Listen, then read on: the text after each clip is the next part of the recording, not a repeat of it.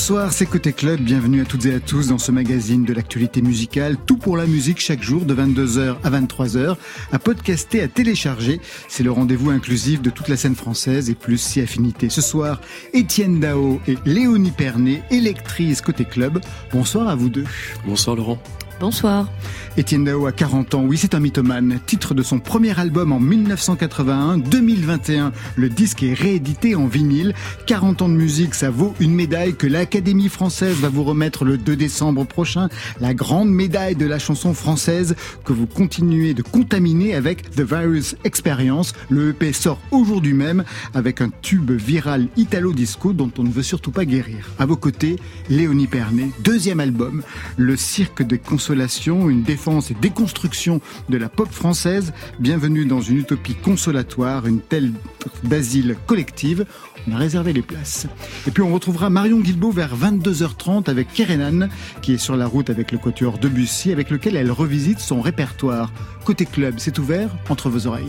Côté club, Laurent Goumard sur France Inter. Étienne Dao, Léonie Pernet réunis pour ce côté club. Vous vous connaissiez avant d'entrer dans le studio? Oui, on enfin on s'est on s'est vu dans une émission pour Arte qui s'appelle Echoes, présentée par Jenny Bess. Et euh, et, euh, et donc j'ai vu son j'ai vu son concert, enfin un bout un bout de un bout de concert parce que c'était une demi-heure de show quand même. Tout à fait. C'était absolument magnifique. C'était pour le premier album ou le deuxième? Euh, c'était pour celui, euh, non, c'était pour euh, celui qui va sortir, mais il y a eu neuf mois qui sont passés entre l'enregistrement de cette émission et la sortie de l'album. Alors ce soir, quand on vous a prévenu que ce serait Étienne Dehaut, vous avez fait « Oh non, pas lui, Léonie Pernet !» C'est tout à fait faux. C'est pas bien sûr que Va, je ne te vais point. Exactement. Qu'est-ce que ça peut représenter pour vous, Étienne Dao Quelle est la période, l'album qui vous a marqué? Bah en fait, moi, euh, je connais, euh, donc j'ai 32 ans, donc euh, déjà ma mère écoutait, moi j'écoutais quand j'étais enfant, ça m'a toujours accompagné sans que je me pose de même de, de questions. Parfois, il y a des il y a des musiciens, des chanteurs où on, on, ne se dit même pas, euh, vous savez, qu'ils ont une vie privée ou qu'ils ont des. Pour moi, c'est, enfin, il y avait Étienne Dao me précédait, c'était, il, est, il était là en fait. Tout de suite, on se laisse contaminer. Virus X, un single aux accents italo-disco. Un mot sur cette direction, Étienne Dao. Alors en fait, à la base, c'est euh, ce, ce, ce, ce, duo italien. Enfin, ils ont des noms qui font rêver. Euh, Paolo Gozzetti et Fred Ventura.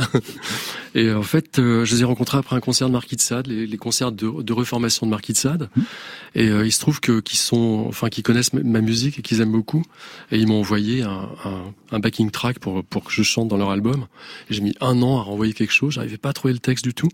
Puis tout d'un coup, le truc de Virus, Virus X, qui est une superposition de d'une relation un peu toxique sur laquelle on s'attarde pas. Et puis euh, et de l'époque qu'on a tous traversé et de se dire voilà on va en faire quelque chose d'un peu d'un peu sexy d'un peu léger et d'un peu amusant. Voilà. Sur France Inter.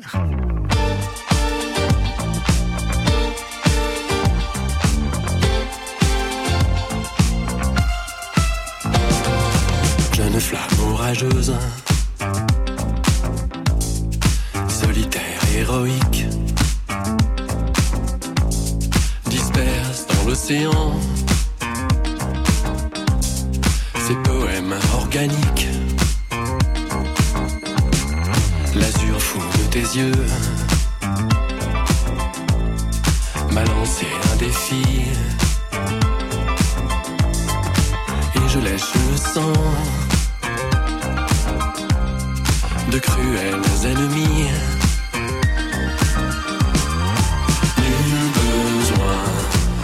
Me démasquer, car je ne ressemble à aucun de tes ex. Nul besoin de me contaminer, de m'intoxiquer par ton virus X.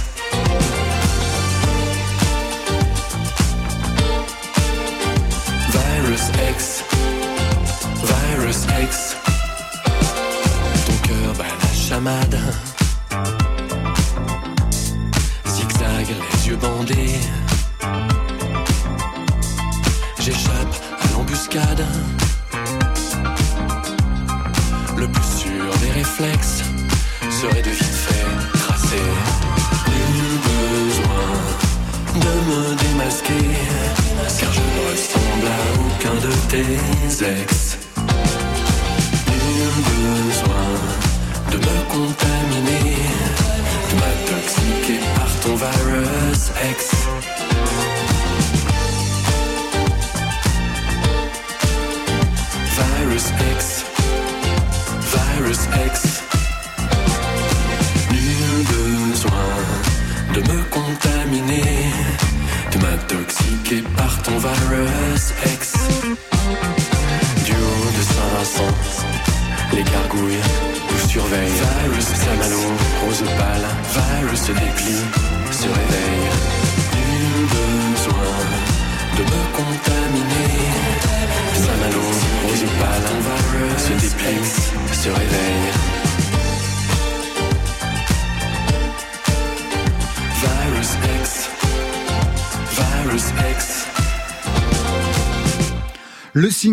Dao figure dans ce EP The Virus X Experience qui sort aujourd'hui même. On l'a bien écouté. Le titre a été remixé. Notre réalisateur en a fait de même avec les remixes. Ça donne par ordre d'apparition les remixes de Saint-Vincent, de Xoudou et de Chloé, remixés par Stéphane Le Guenec. Jeune flamme orageuse, solitaire, héroïque, disperse dans l'océan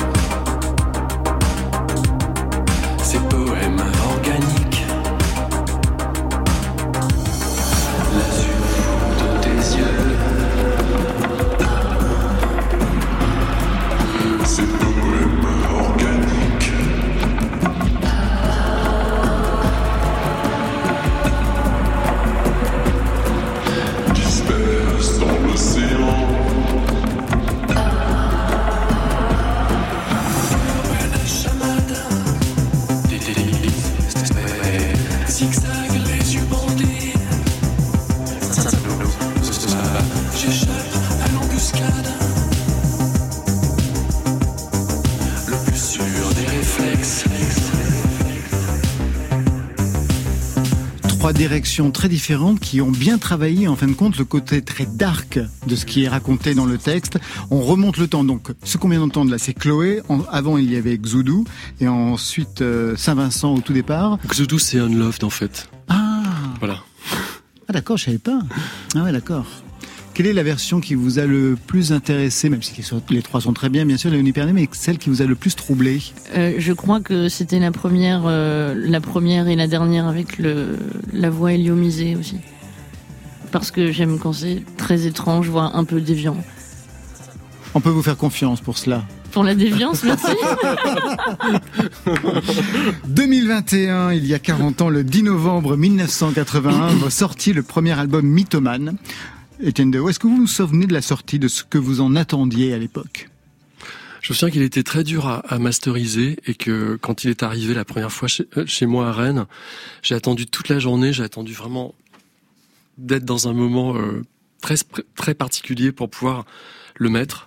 Et en fait, euh, j'ai posé le, le diamant sur, sur, le, sur le disque et il a sauté, il a fait tac tac tac et c'est terminé. Ah oui, d'accord. Donc euh, il a fallu le regraver plein de fois. Ça a été un disque qui a été très difficile à masteriser bizarrement. Donc il y a eu euh, au départ une espèce de déception. euh. Vous vous souvenez, vous, de l'arrivée de votre premier album? Il n'y a pas si longtemps, J'en hein, ai sorti 2018. qu'un, donc. euh, Bah oui, non, il y a le deuxième aussi. Donc euh, c'était le premier, 2018, ouais. euh, bah, Léonie oui, Pernet oui, oui, je m'en souviens. Bah, c'était hyper, euh, hyper, hyper, hyper émouvant, hyper émouvant. Mais c'est un disque qui a mis beaucoup de temps à se faire, le premier. Donc, euh, Combien de temps tu as mis à faire le premier Ah oui. quatre entre la sortie de mon premier EP et mon album, quatre ans sont passés, tout simplement. Euh, ce qui est l'équivalent d'une année-lumière euh, en, en temporalité d'humain euh, du 21e siècle. Euh, et celui-ci a été un peu plus rapide, Dieu merci. C'était plus agréable à faire. On dit toujours qu'on met euh, 20 ans à faire son premier album et 6 mois à faire le second. Mais honnêtement, je l'ai vraiment ressenti comme ça. hein. Vraiment, ouais. C'était votre cas pour vous aussi, Deo Moi, je pense qu'on est tous dans, dans un cas identique. Hein. On, voilà, on avale les choses quand on est adolescent et on veut tout mettre dans le premier. Ouais. Et puis après, euh, tout d'un coup, ça se rétrécit. Et donc, on est obligé de finalement de, de définir son style d'une manière beaucoup plus précise. C'est ce qu'on verra justement pour euh, le deuxième album, euh, Léonie Pernet. Quel est le virage que vous avez opéré? Les premiers entretiens, je me souviens de vous, euh, Étienne Dao, hyper timide, c'était dans Platine 45. Vous regardiez vos pompes pendant toute pendant tout l'entretien. Ah mais j'avais beaucoup de mal avec le fait de, de, de me montrer. C'était très dur pour moi. Il y avait aussi Alain Manval, c'était très important ça aussi. Euh, les oui, parce que ça a été des soutiens, ça a été des gens qui malgré, euh, j'avais vendu quatre disques à ma famille, malgré tout, j'avais quand même des euh, des gens qui croyaient en moi, qui m'avaient identifié, qui m'aimaient quoi, qui m'ont qui m'ont porté. Quand on commence, c'est tellement important de sentir qu'on vous aime et qu'on qu'on a compris ce que vous aviez envie de faire quoi. Oui, parce qu'il y avait même des très bonnes critiques. Moi, je me souviens, je, je relisais des choses hein, pour bien sûr l'entretien. Il y avait des très bonnes critiques dans Best. Il y avait François Gorin qui avait écrit une critique formidable. Dans Le Monde, vous apparaissiez aussi. C'est pas un album qui sortait comme ça euh, de, de, nulle part. Oui, en, oui fait. Il y a eu des, en fait, il y a eu des, des, des bonnes réactions de gens qui moi m'intéressaient en fait. En tout cas, ça, c'était vraiment important. Et aujourd'hui, comment vous regardez ce titre que vous aviez donné à l'album, qui est aussi le titre de la dernière chanson, Mythomane, alors même que le mot n'est jamais prononcé dans l'album? Oui, oui, je m'étais pas rendu compte de ça du tout, mais en fait, je pense qu'on était tous un peu mythos euh, dans, dans le sens où quand on est ado et qu'on a une vie tellement terne et ennuyeuse, on a, on, on rêve, on s'invente des choses. Et je crois que c'était un portrait de moi, mais aussi de tous les amis qui étaient autour de moi. On, on avait envie d'avoir une vie un peu plus sexy que celle qu'on avait, quoi. L'album était dédié à Elie Medeiros. Oui, c'est vrai. Entièrement, ouais. Ouais. Qu'est-ce qu'elle représentait pour vous euh, à l'époque Bah, Pour lui dédier un album. Je l'aimais, quoi. Tout simplement. Elle a apprécié justement euh, cette, cette dédicace. Comment, comment ça a été perçu par, euh, par elle, par, euh, par Jacques par toute la bande qui était Oh là autour là. de vous? Là, on rentre dans quelque chose. Euh, bah, pas bien par Jacques forcément, qui avait produit l'album. C'était, c'était, c'était très compliqué. Ouais. Mais bon, là, c'est comme ça. Mais en tout cas, c'est, enfin, en tout cas, Ellie et Jacques ont été des gens qui ont été très importants pour moi à la base. Ce sont eux qui m'ont dit, voilà, tu peux le faire, c'est bien. Voilà. Des gens qui m'ont vraiment poussé dans le dos, quoi. C'est si important d'avoir des gens qui croient en vous et qui, qui vous aiment assez pour vous encourager. Et puis surtout, ce sont devenus des amis pour la vie. Et c'était la même génération en fait. Oui. C'est Être adoubé coup, par des euh, gens de la même génération, ça change hein, que euh, d'être dis- adoubé par des gens plus euh, je me âgés. disais, voilà, j'ai rencontré une famille d'esprit, quoi. On aimait le Velvet et Françoise Hardy, par exemple. On n'était pas dans des petites cases où il fallait être... C'était pire encore à l'époque. Aujourd'hui, c'est très cloisonné, mais à l'époque, c'était rock ou variété. Il n'y avait pas d'autres alternatives. Aujourd'hui, j'ai l'impression que ça s'assouplit justement en plus. Ah non? Vous avez le sentiment que Je sais pas, j'ai l'impression que tout le monde est cloisonné dans des petites boîtes. Rares sont les gens qui ont envie de se mélanger. Euh, euh, Enfin, je parle de disciplines différentes, mais aussi de, de styles de musique différents. Il y a Oui. très peu de... Enfin, Ouais. c'est complètement différent. Nous avons quelqu'un de de très ouvert ici. Non, c'est vrai, Léonie, vous avez l'impression aussi qu'il y a un cloisonnage? Je trouve en, en musique, la politique, les réseaux sociaux, c'est autre chose, Oui, é- oui. évidemment, mais sur la musique, je trouve que Internet a beaucoup fait péter de frontières. Exactement, moi, on reçoit dans la jeune génération des gens qui peuvent citer par exemple Michel Berger et France Gall et citer de la même façon The Cure en aimant les deux au même niveau. Quelque chose que vous pouviez, j'imagine, aussi euh, dire, dire à l'époque. Bien sûr, non, mais je, je crois que c'est plutôt, euh, c'est, pas général, quoi. Je Mm. trouve que la plupart des gens sont dans un style de musique, de vie, euh, de mode de vestimentaire et tout ça, alors qu'on est vraiment dans un moment du monde où euh, on a, on a beaucoup plus, enfin, que pour ma génération, la, la possibilité de pouvoir euh, choper plein de trucs partout, quoi. Mais bon, peut-être que peut-être que je connais pas les, les bonnes personnes. Bien sûr, depuis le temps. En décembre, vous allez ressortir le single qui ouvrait l'album Mythoman à l'époque, Il ne dira pas. Là encore en version remixée, mais on écoute l'original, donc Il ne dira pas.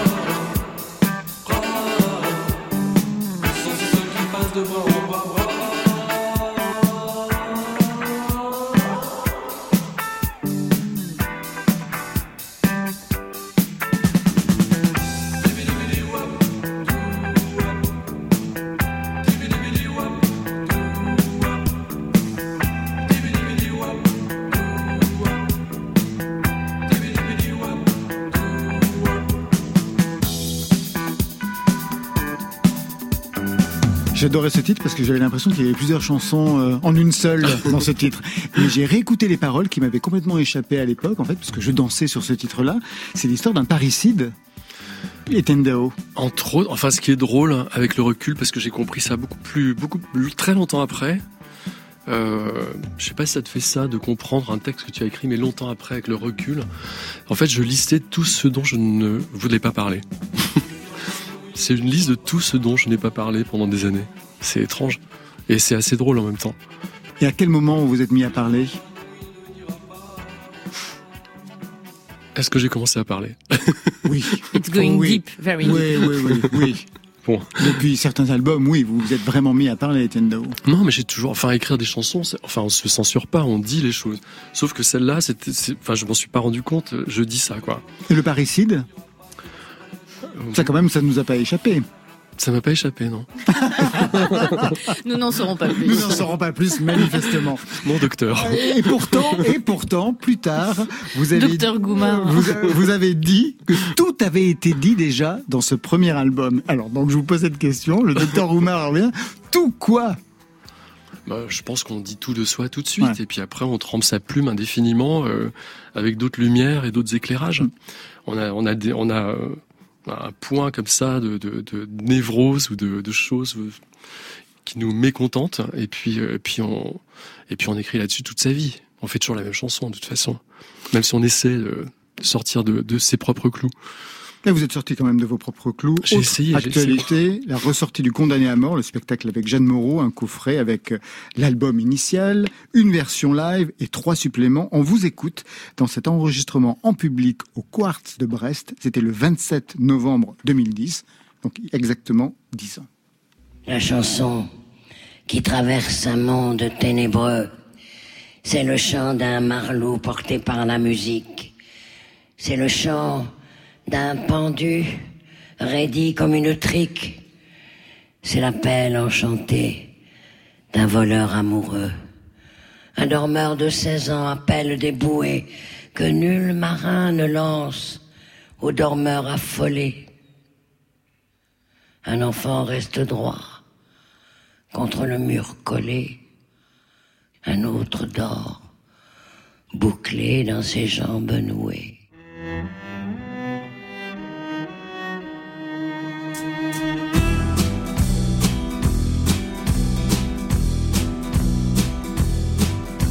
J'ai tué pour les yeux bleus d'un bel indifférent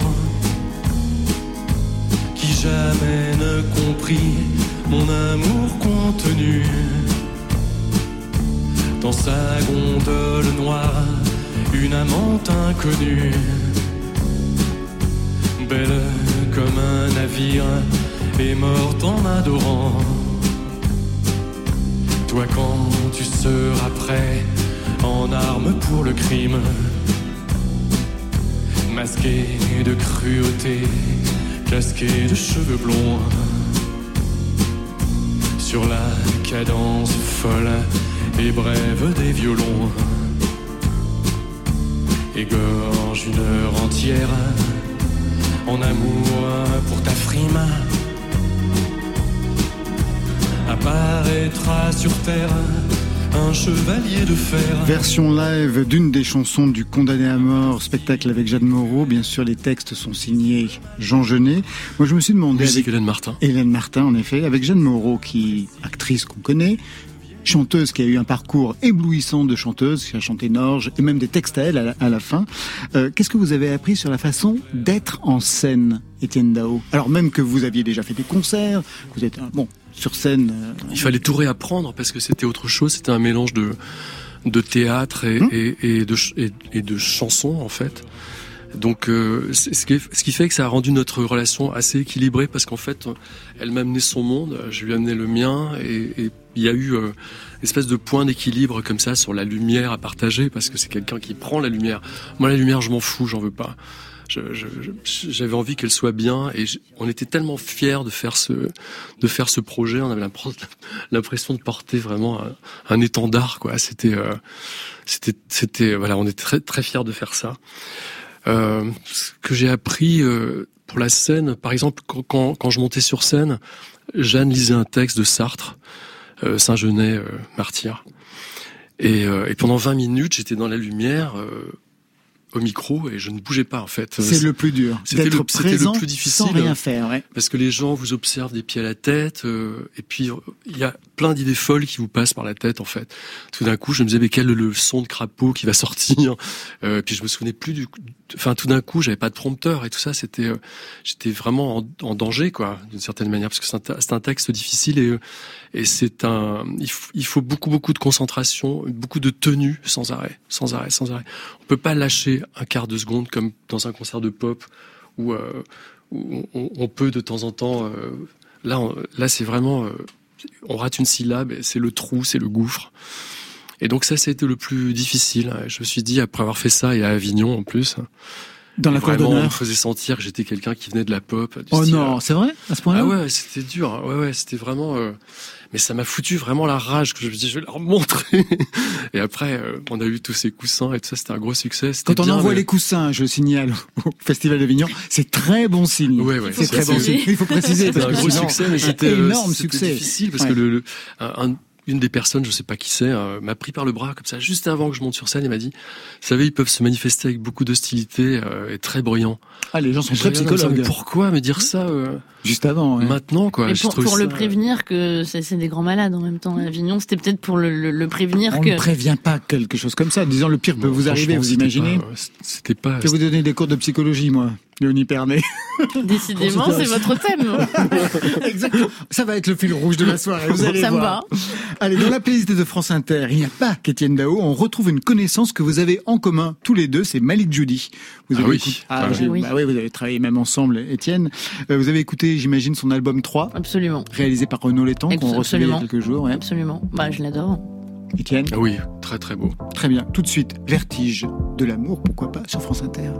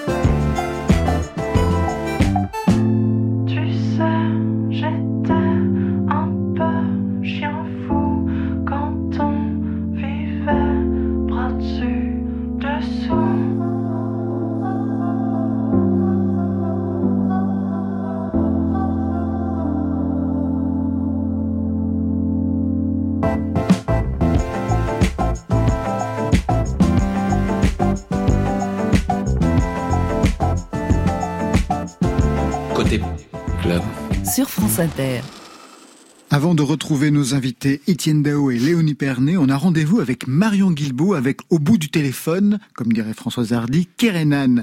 Sa pop cosmopolite nous accompagne depuis 20 ans. Elle la revisite actuellement avec le Quatuor de Bussy. Premier extrait, il est paru hier, des cordes comme s'il en pleuvait. Kerenan au micro de Marion Guilbault. Bonsoir Kerenan. Bonsoir Marion. Bienvenue dans Côté Club. Nous sommes en plateau avec Léonie Pernet, Étienne Dao. J'imagine euh, que vous vous connaissez avec Étienne. Oui, on se connaît depuis longtemps et puis on est aussi voisins. voisins de Montmartre, donc. Voilà. Vous êtes actuellement en tournée avec le Quatuor Debussy, avec lesquels vous revisitez votre répertoire avant d'en faire un album qui sortira l'année prochaine. Quelle culture classique vous avez pour aller vers le Quatuor Debussy? Il y a des compositeurs, il y a des œuvres qui ont vos faveurs? Au fait, j'étais euh, toujours euh, très pas complexée, mais en tout cas, j'avais toujours l'impression que ma culture classique, quand, j'étais jeune, en tout cas, s'arrêtait à des choses qu'on écoutait, qui étaient très accessibles, qui pour moi étaient euh, Satie, mais ça pouvait aussi être Rachmaninoff et Dvorak mhm. et bien évidemment Debussy.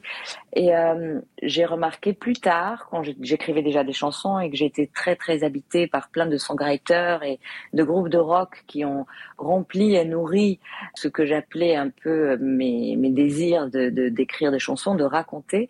Et parfois, j'avais très très envie justement de faire comme un reset et de me retrouver avec des grandes compositions, à rentrer dans des œuvres qui, pour certains, étaient euh, une évidence et pour moi étaient des découvertes. J'ai découvert à l'époque Stravinsky, Wagner, des choses que je ne connaissais pas adolescente.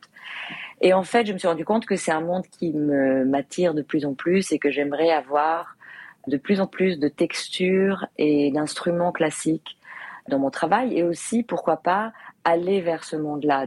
Alors aujourd'hui, Kirenan, vous publiez un premier titre, Strange Weather, paru à l'origine sur votre album 101. C'était en 2001, piqûre de rappel à propos de narration. De quoi elle parle, cette chanson? C'est une chanson de rupture qui est très très liée justement à la matière grise, cette conscience qu'on a d'une peine qu'on peut avoir quand on est quitté ou quand on quitte ou quand quelqu'un nous manque, mais qu'on ne peut pas décrire et on la connaît pas, on ne sait pas euh, jusqu'à quelle profondeur elle peut aller. C'est comme un récit qui raconte un parallèle entre l'atmosphère, euh, le, le, le, temps qu'il fait, euh, Mhm. cette euh, euh, en fait cette météo météo étrange voilà et euh, ce qui se passe à l'intérieur de nous donc ça peut paraître un peu classique comme approche parce qu'on on aime bien toujours avoir une explication pragmatique quand on souffre pour se dire que c'est éphémère et que ça va passer. Alors cette chanson, elle commence à avoir une histoire parce qu'elle a déjà été reprise par Anna Calvi et David Byrne, extrait.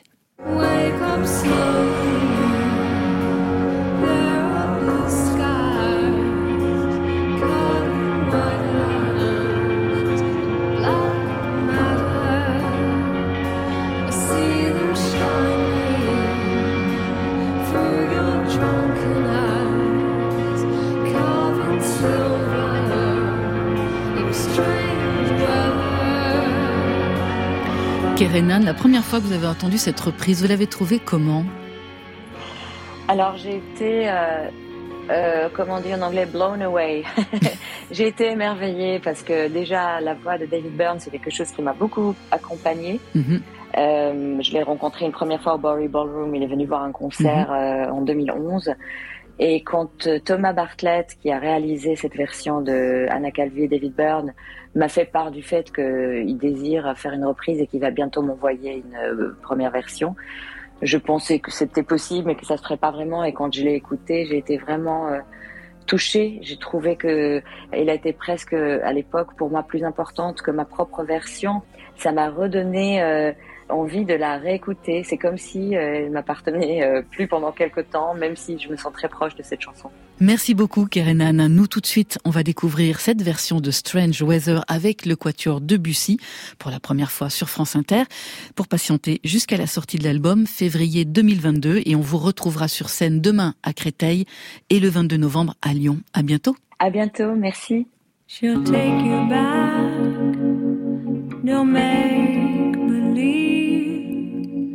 wanna think it through. I've loved before, I love again. I know that yours was true. Wake up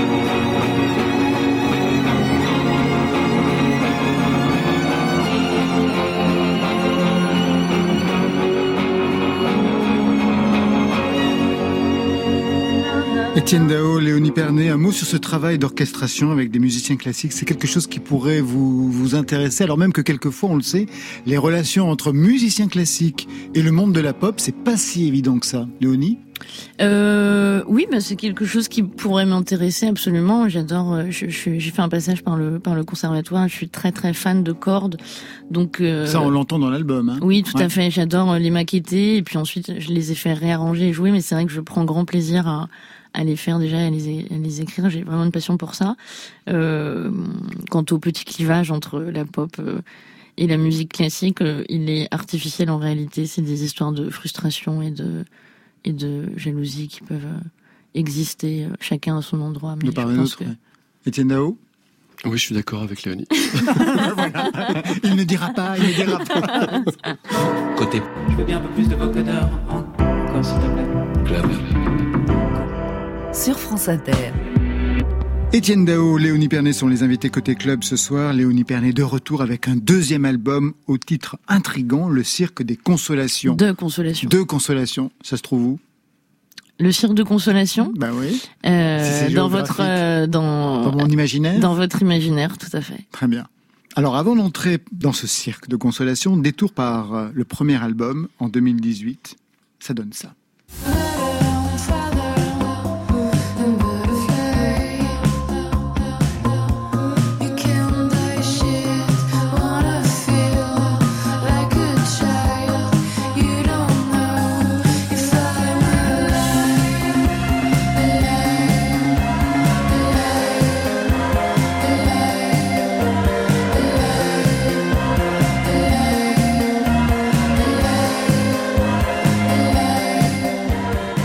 Est en 2018, aujourd'hui on est en 2021. Le nouvel album, il sonne comme ça.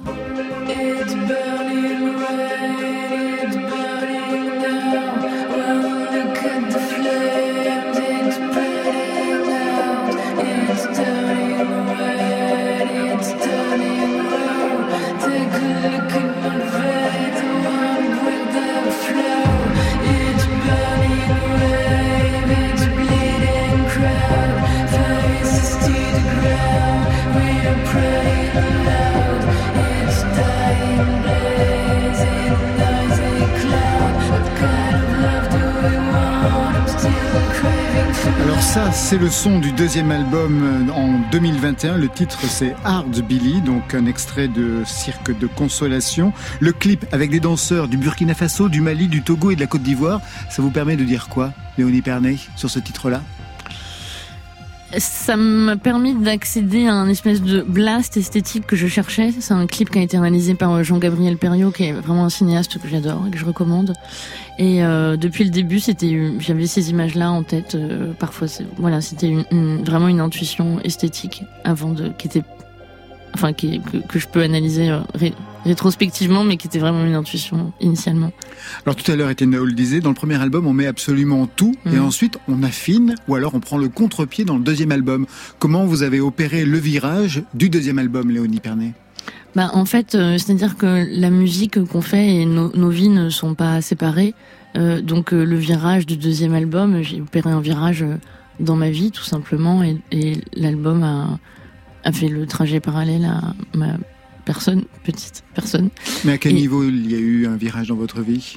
Bah au niveau dont on grandit, on évolue. Donc euh, en l'occurrence, le mien, ça a été d'aller de, d'aller vers davantage de lumière, de, de, se débarrasser de beaucoup de poids, de le rapport au travail aussi, à la méthode de travail dans le studio, de prendre un chemin moins douloureux. Enfin, de pouvoir se dire qu'on peut prendre du euh, plaisir euh, au travail? C'est-à-dire le premier album, ça avait été difficile en studio?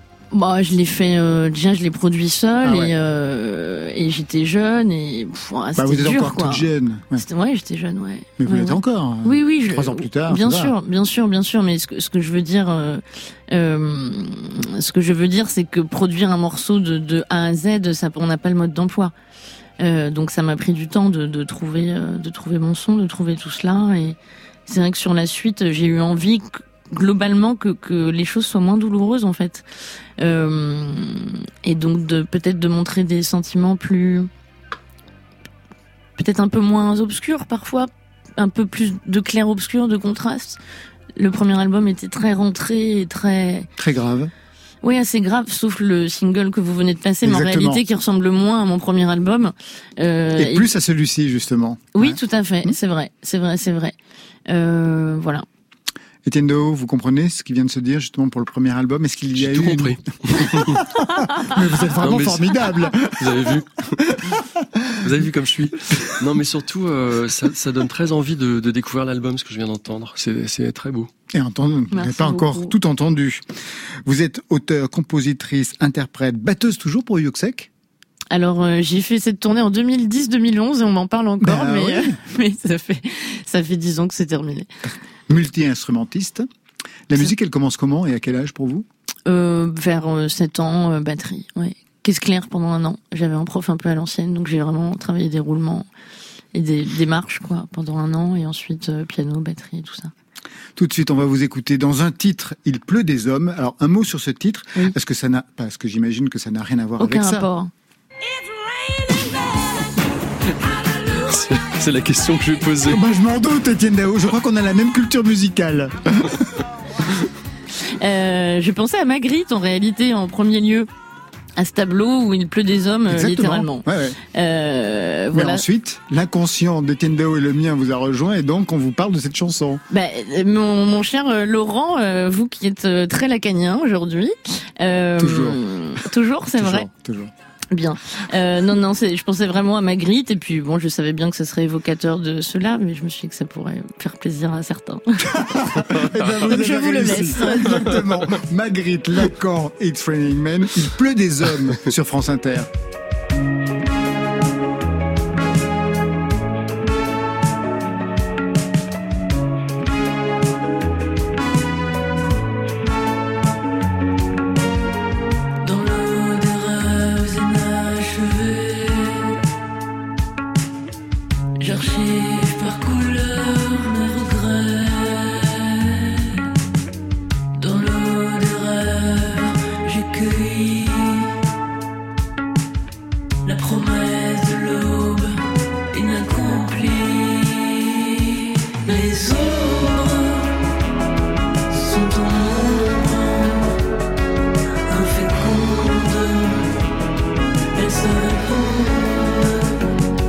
les ombres sont sur moi.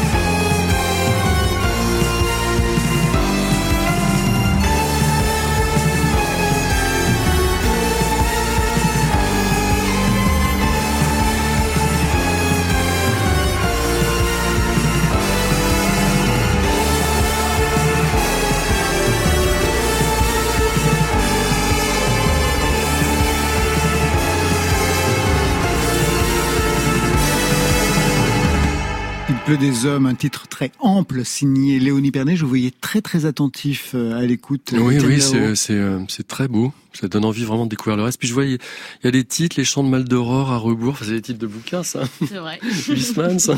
Oui. Et puis il y a un titre aussi, La Mort de Pierre. Ça pourrait être un très beau, très beau titre de roman. Peut-être qu'on on va l'écrire, peut-être.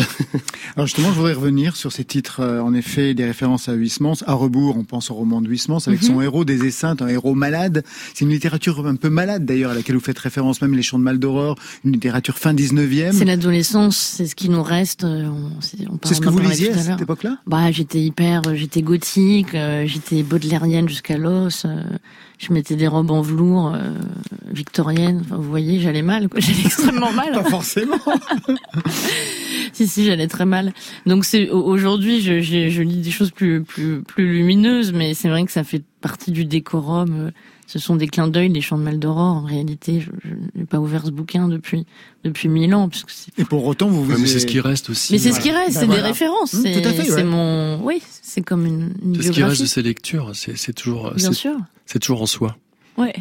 Ça, part, ça part pas. Non. Quelles étaient, vos lectures d'adolescent, Dao Oh, il y a plein de choses. Artaud, Genet, euh, Miller, euh, Céline, euh, Nietzsche. Ah oui, d'accord. Ouais, des lectures aussi euh, assez très légères. J'allais dire assez chargées. J'ai commencé par Julien Green quand j'avais 11 ans, donc déjà. Déjà, vous étiez en effet dans dans, la, dans le cadre. J'étais mal parti. Alors, il y a une autre actualité qui éclaire aussi cet album pour vous, Léonie Pernet, c'est H24, oui. une série qu'on peut voir actuellement sur Arte, une série qui aborde le sujet des violences faites aux femmes et pas seulement. Et vous signez la bande originale. Ça donne ça pour le générique.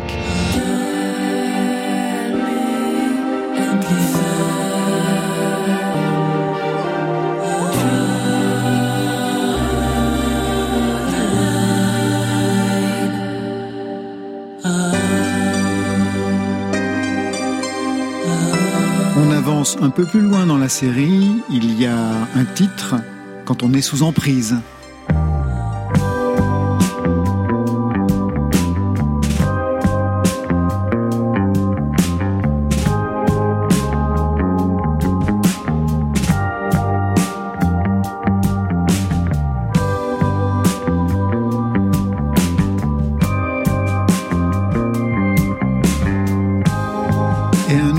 Encore plus curieux, lundi harceleur.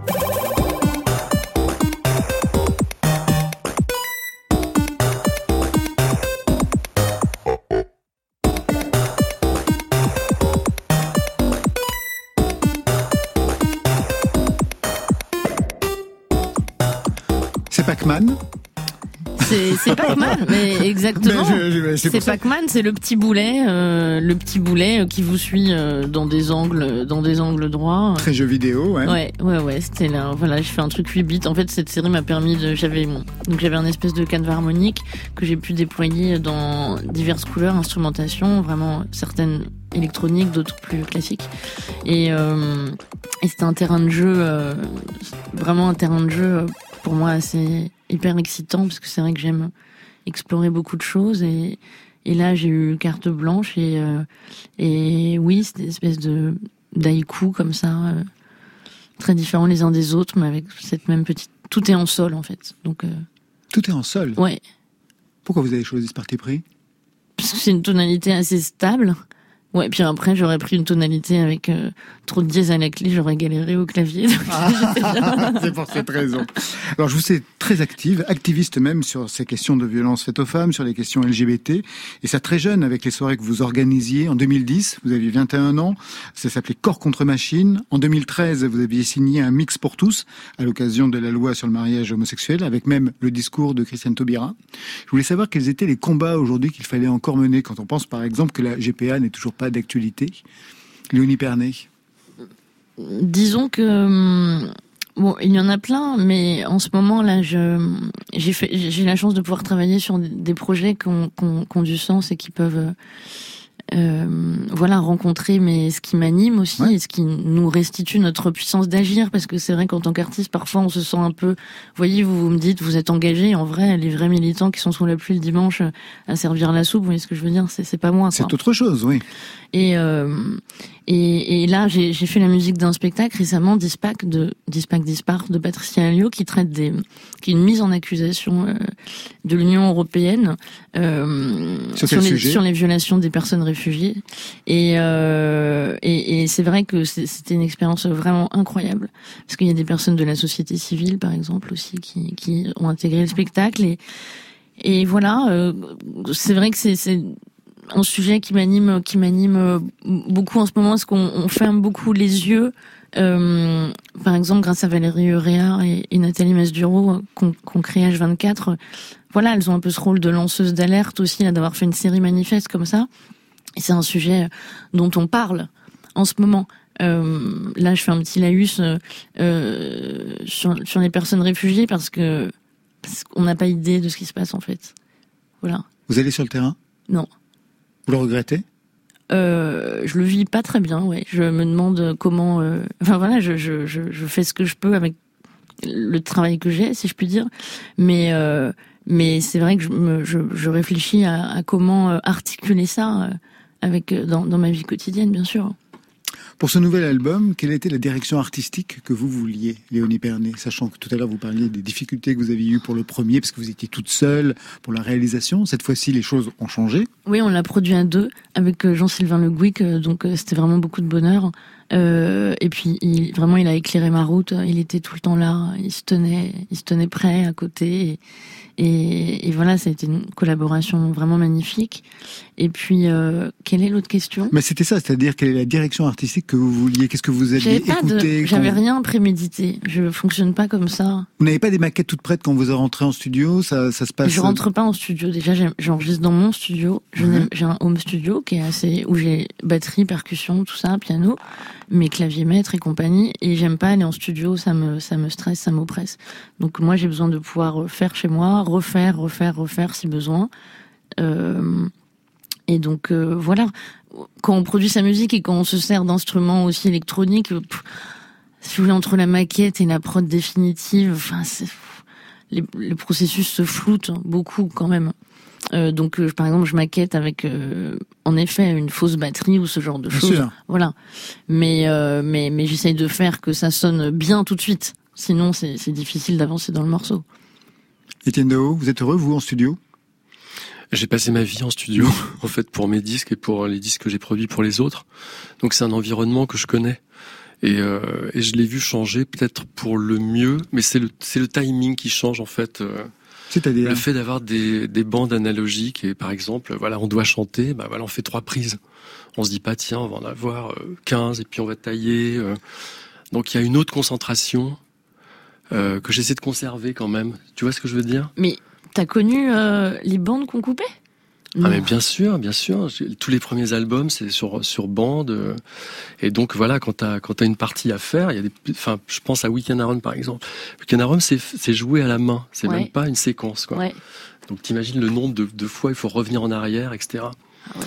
Donc c'est c'est une concentration qui est complètement différente en fait entre le, le, le temps qui t'est imparti parce que tu sais que ça coûte cher et Oui. que, et que c'est très très euh, limité. Donc tu euh, t'es mobilisé, tu vois. Ouais, je comprends. Euh, tu tu regardes pas ton téléphone ou tu vas pas regarder si t'as des mails et tout ça. T'es vraiment à fond là-dessus.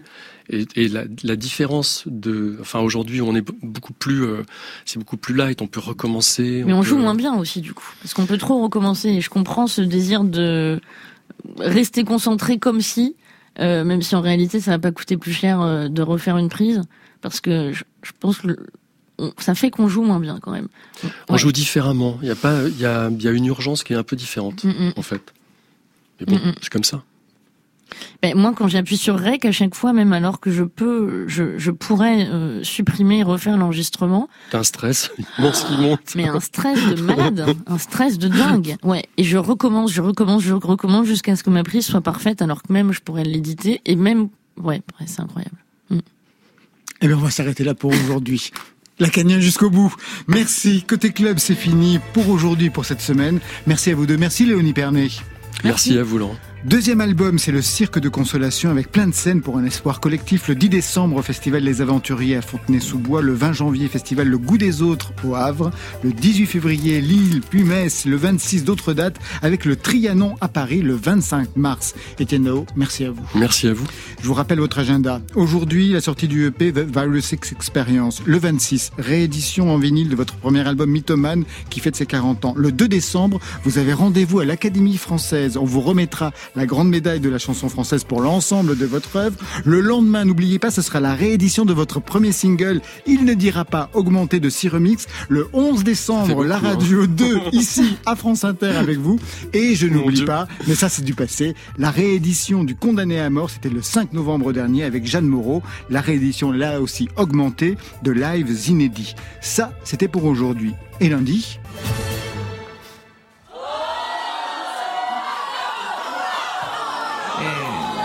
Attention.